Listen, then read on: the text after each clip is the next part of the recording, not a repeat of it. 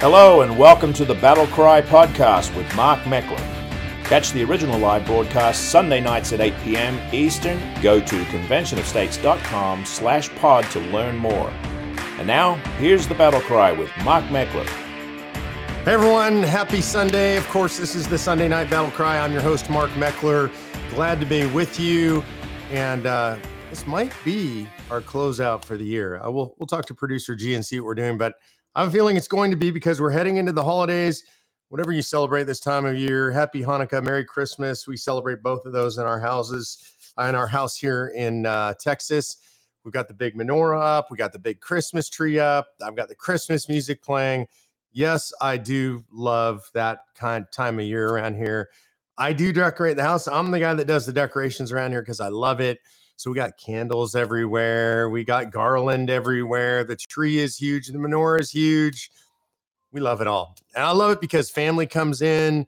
The house feels warm and cozy. The candles are lit. Uh, smells like pumpkin pie. And just the season just makes me happy because it reminds me of having family around. And so I encourage you guys do the same. Gather with family. Enjoy yourselves. Really kind of cocoon and remember what's important this time of year. And and for me, obviously, it's remembering the reason for the Christmas season. Uh, as somebody who is a follower of Jesus Christ, I'm celebrating the birth of Christ. Uh, the story of Hanukkah. I encourage you to look at the story of Hanukkah. If you haven't done that, look up the true story of Hanukkah because it's really not about a miracle of eight days of oil that a lot of people hear. They think there's only one day oil burned for eight days. It's really a story of anti cultural assimilation and the Maccabees fighting back against the Roman Empire to prevent the Roman Empire from imposing their culture on the Jewish culture there in Jerusalem in the Holy Land. So, cool story, great time of year. I'm glad you guys are with me. And this is a time of year and uh, and a time in our country's history to remember to be adaptable, to be flexible, to be prepared for anything and everything, because the only constant is change. And I can tell you for sure right now, everything's changing. Our political system is changing. Our social and cultural system is changing. We see a lot of stuff changing for the worse. I know, I mean, you've seen it all the trans stuff, the drag stuff, the CRT stuff, the political corruption stuff. But I think there's an underlying change coming, and I'm excited about that change. I think we in our country are headed back to federalism. I think we're headed back to faith. I think we're headed back to liberty. Liberty. You might call me a Pollyanna. You can do that. I am definitely a glass half full kind of a guy. I'm in the fight. There's no quit in me. And that requires flexibility and adaptability, and it requires a good attitude. And so I want to say just remember during times of change, the best thing you can do to be happy and to be successful, and this is true anytime throughout your life, is be adaptable and be flexible. Uh, have a great attitude. One of the few things you can control in life is your attitude. Lots of stuff's going to happen to us politically and otherwise. And the way that you keep your wits about you is by controlling your attitude. So great attitude, holiday kind of attitude this time of year. That's my call to action is be adaptable, be flexible because things are a changing. Things are really changing at Twitter, in case you hadn't noticed. Elon Musk is there. Uh, he's laid off somewhere. I keep seeing different numbers between 50 and 80% of the employees. Remember, the employees said, oh, it was just going to crash. It was going to fall off the edge of the internet as if we had a flat earth internet, right? It was just going to fall off the edge and fail to function. Well, here he is with somewhere between a 50 and 80% staff cut, meaning saving literally hundreds of millions, ultimately billions of dollars for the company. Uh, just cutting away the fat, cutting away all these crazy services that they had for staff, cutting away the free lunches for staff, all this crazy stuff, massages, yoga, whatever they had, and saying to his staff, you're going to have to work incredibly hard you're going to be incredibly dedicated. And if you're not willing to commit to that, go find another place to work. A little bit ironic right now because the tech industry is contracting along with the rest of the economy. And that means there isn't much other work in the tech industry. So, for all those wokies at Twitter who are working short days with long privileges, sorry, best of luck to you now. So, Musk is doing all this stuff. And I think one of the interesting thing is things are that though he is getting so much grief from the left, from the blue hairs, the skittle heads who worked at Twitter and people like them, and from the radical mainstream left, he's getting all this grief. The word on the street inside Silicon Valley is the bosses like it, and the investment brokers and investment bankers like it because what they're seeing is a guy coming in and being brutal and doing what a boss has to do to make sure a business is operating financially successfully. That's what Musk is doing. Uh, there's a term that's been coined there apparently in Silicon Valley now, which a lot of these investment banking folks are talking about. It's called bossism. The idea that the person who built the company, the person who's running the company, the person who's responsible for the financial results of the company should actually be in charge, not some blue haired person in HR who decides what all the woke programs should be, how much DEI they should have, diversity, equity, and inclusion stuff they should, how much how much of this garbage should be infusing the company, but the guy who's in charge or the woman who's in charge, right? The staff, the few staff at the top of the company that actually are responsible for making sure that a corporation turns a profit and actually does the things it's supposed to do. So what you hear on the streets in Silicon Valley is a bunch of the bosses rooting for Musk, not because of his politics, but because of what he's doing for business. Because ultimately, this is coming to Wall Street and this is coming to Silicon Valley. And what I mean by that ultimately is that this ESG stuff that, by which they they're judging companies based on how woke they are, this diversity, equity, and inclusion stuff, all of it has to go by the wayside if we're going to run successful businesses. And fundamentally, what investment bankers are about is investing in things that actually work. And by work, I mean turn a profit. I don't mean make a bunch of skittle headed, multicolored hair people with ambiguous genders happy and positive and feel safe when they go to work. I mean companies that actually work. And a working company is a company that functions and produces a profit, produces a product, and off that product, product gets consumed by people who want the product because it's a good product and they produce a profit. That's what a for profit entity is supposed to do. So Musk is doing that now, much to the chagrin of the woke left, but I think much to the excitement of the bosses in Silicon Valley and beyond, the investors in Silicon Valley and beyond, who are celebrating again this new word I just heard called bossism. So I think it's a really good thing. I'm really excited about that. I think watching Musk do this and just be absolutely brutal. He's he's done this, by the way, uh, at SpaceX. He's done it at Tesla perform or you're out. Work hard or you're out. Be dedicated to the mission of the company or you're out. This is how business is actually supposed to work. It's pretty common sense, but common sense has been thrown by the wayside in business as in everything else over the last couple of decades. It looks like Musk might be the one man wrecking ball that can reverse this trend. I think that's pretty exciting stuff. Now, he is also, as you know, at Twitter in the war for free speech. And this is a big deal you know, he invested $44 billion in Twitter. I think that was way beyond its market value. But also think he's smart enough. And what he looked at is he looked at the company, looked at the structure of the company, and he said, there are billions of dollars in savings to be had by cutting all of these useless employees, by cutting all of these useless perks and benefits. And so I think he valued the asset in a different way than most people do because I think he saw how much money he could save if he slashed it to the bone, he thought it would still operate. He's sophisticated enough, uh, he and his engineers, to understand how it works and what it really takes to operate something like this. Not many people in the world would understand that, but I think he did. So I think he may have gotten a better value on the asset than most people realize. And I think he's investing that in free speech is was one of his main purposes. I mean, he literally said he wasn't in it to make money. How much money does the guy need? He's the richest man on earth but he was investing in the idea of free speech. And we know that free speech is under assault in the country. And we know that preserving and restoring free speech isn't free. To Elon Musk, he wrote a $44 billion check to do that. You have a part to play in preserving free speech, and that's not free either. And I don't mean that it's necessarily going to cost you money, though there is money to be spent on it, even by the average person. Like, for example, I think you should subscribe to places like Daily Wire. I have their all access pass. This is not an advertisement for them. I'm not getting paid for this. I just say this because I spend my money there. I consume news and information there. I listen to the podcast. Probably even if I didn't, I would support them. I bought one of Jeremy's razors and I'm a subscriber to Jeremy's razors. Again, for the same reason, I'm supporting the cause, but I'm getting product out of it also. There's all kinds of other outlets like that uh, PJ Media, Red State, Newsmax, all, all of these places have subscription services. And you should subscribe to these things to whoever you support that you listen to. They're putting in that work. And so you have money that you can spend in the cause so that you can get the services, but you can get them from people that you believe in. I think this is important stuff that each of us spend our little bit.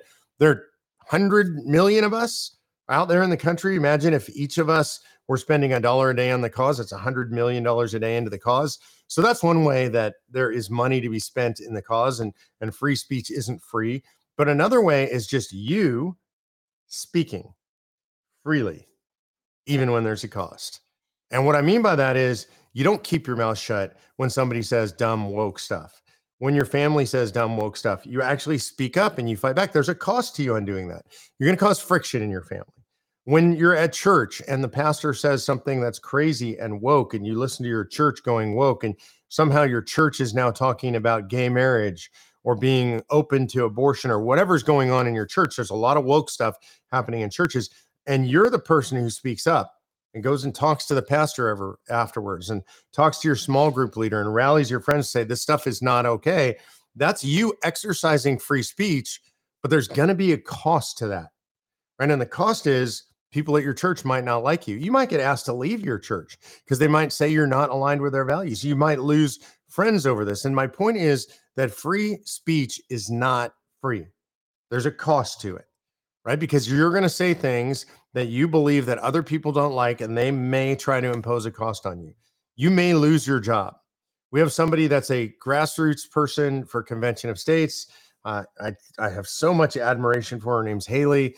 I don't want to put her last name out there because I don't know how much she wants everybody to know the story. Probably is okay with it, but I didn't ask. So Haley is somebody who worked a job, I think, for 17 years and was a top performer for her company. And her company started going woke and her company demanded that she take the shot and she said no and she refused and she liked working for the company you know it was a job that she liked that she was really good at that was lucrative for her and she decided that she couldn't do it anymore so she was willing to speak she was willing to take a stand and by doing so she paid the price free speech isn't free and she was willing to pay the price for free speech so i think that's important that people are willing to do that and i think this is part of being adaptable by the way and what I mean by it in this case is we are in a war right now for the future of our republic, for our government, for liberty and you know basic liberty and freedom in this country, free speech being part of that. And the adaptability is, you know, normally I may not want to rock the boat. I may not be kind of a person that wants to rock the boat. Uh, you may not be. I definitely am, but you may not be. That's okay. But sometimes you have to be adaptable.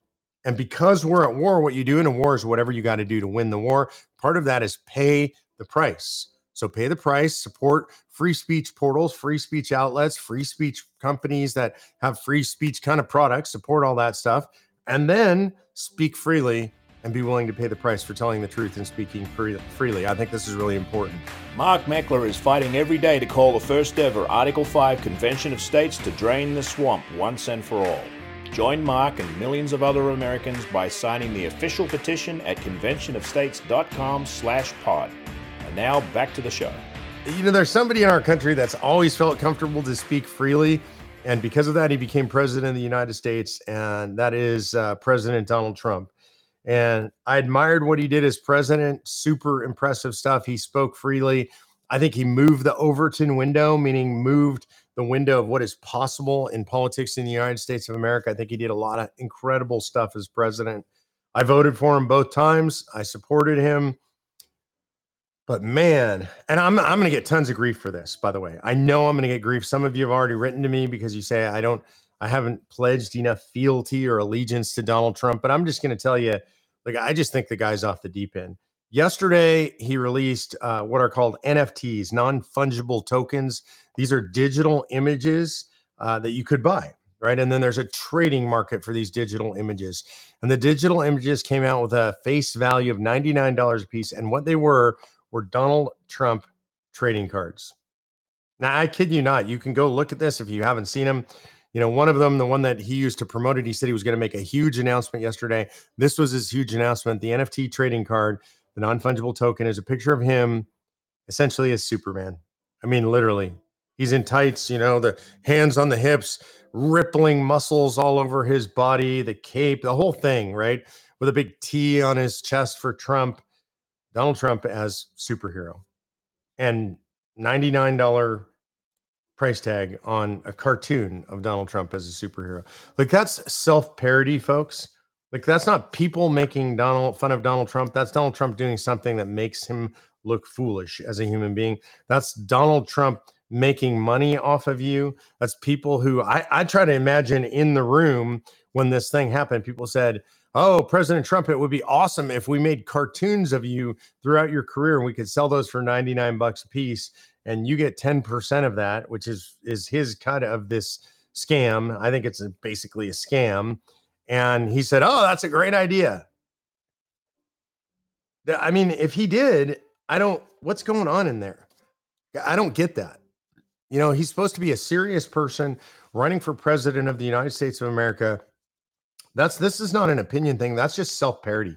And that doesn't make any sense to me. I had a whole bunch of people text me yesterday who are really diehard Donald Trump supporters. They love Donald Trump. They were supporting Donald Trump in his run for the presidency in 2024. And they said, We're out.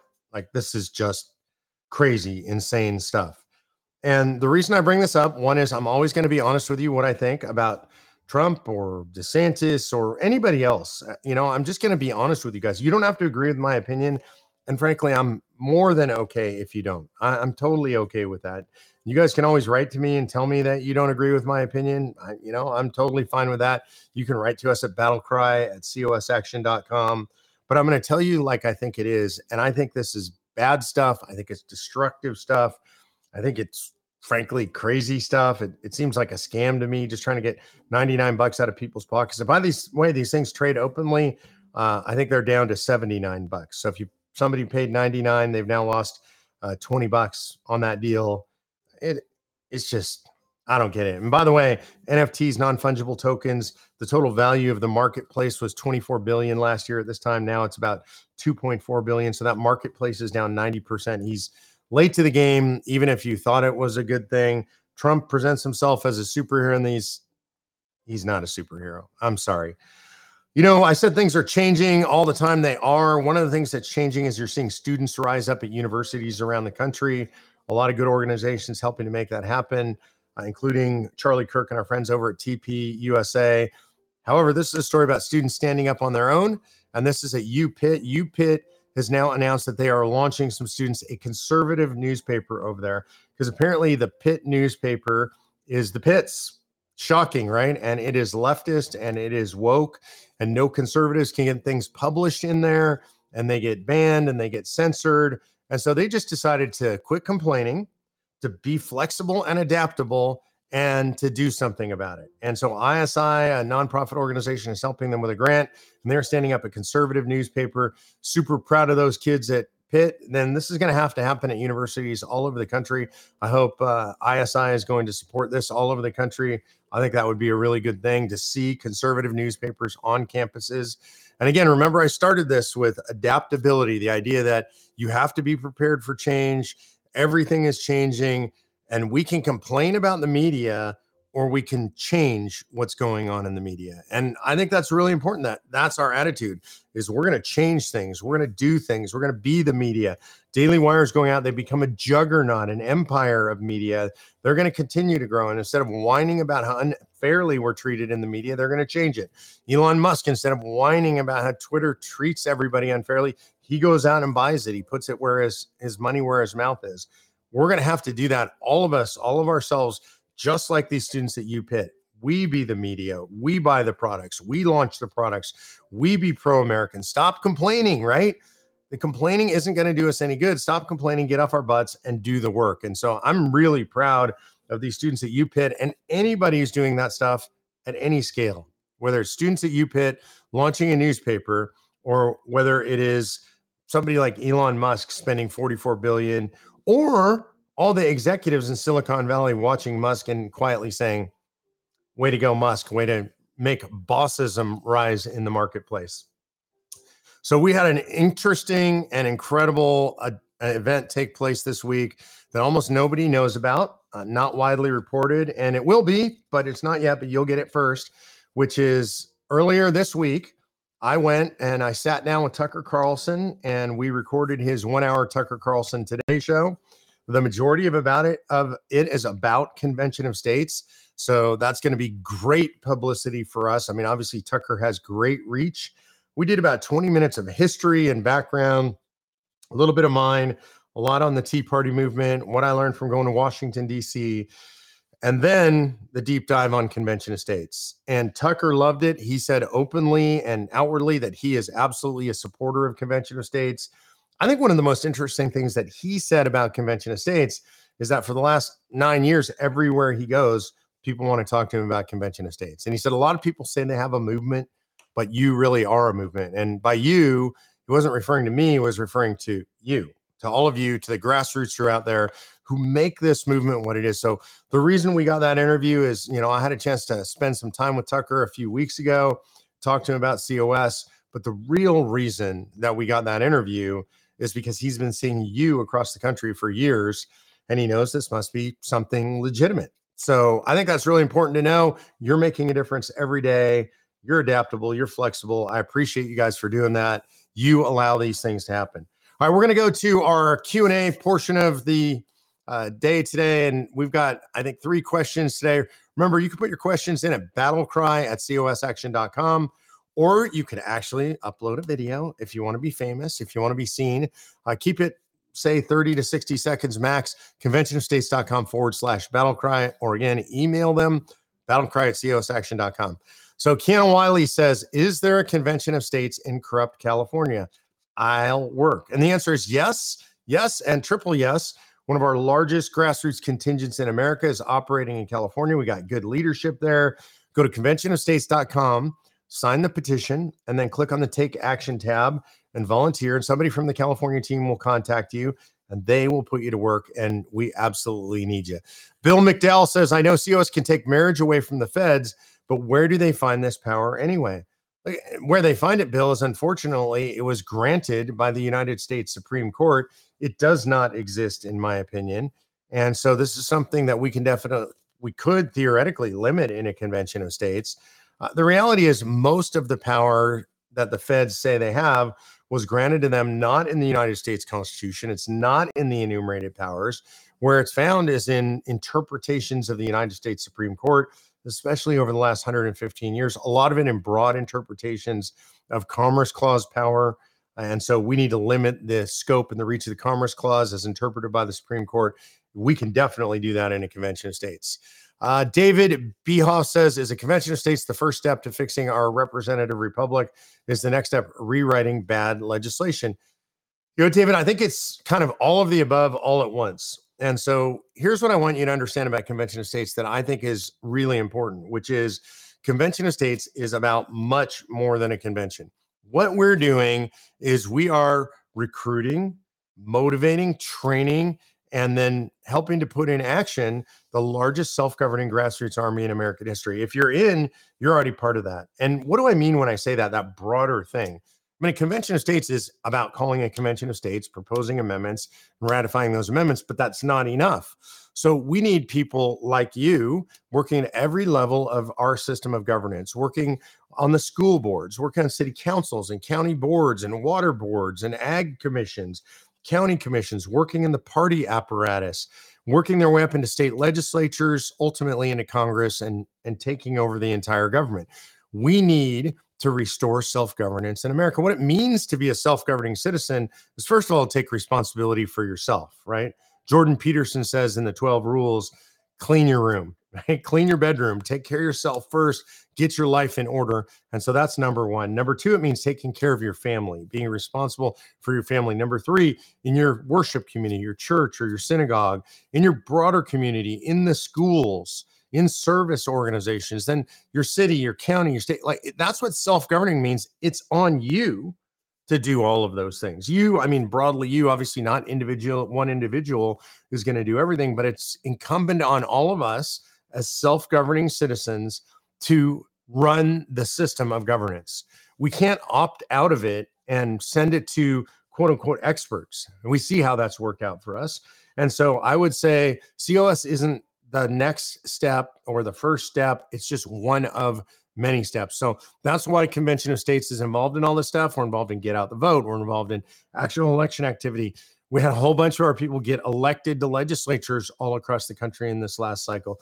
As we go into 2023, two states are going to have important elections Virginia and New Jersey. We're going to be involved in both of those states as those elections come up. So we're doing all of these things. We're going to be involved in ballot harvesting in the states where that's legal. We're going to be involved in getting out the vote early in the however early it's available because we're going to have to get better at that if constitutional conservatives are going to win offices. So all of that stuff is important. That's a long way of saying a convention of steps, not necessarily a convention of states, not necessarily the first step, but is one step among many in order to restore the republic. And that's what we're here. That's what we're all about.